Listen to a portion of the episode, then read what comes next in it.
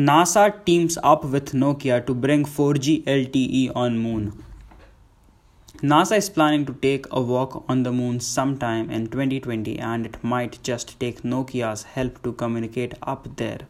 In a fresh new release, the firm has said that it will be offering Nokia a funding of fourteen point one million dollars to build a four G L T E network that could work up here.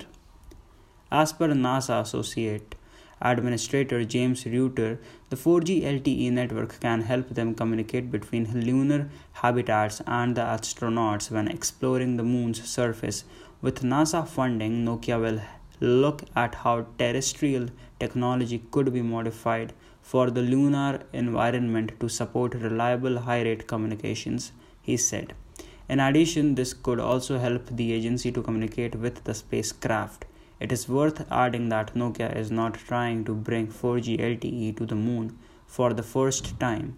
The company has previously joined hands with Vodafone to build a moon-based L T E network for the Apollo seventeen landing.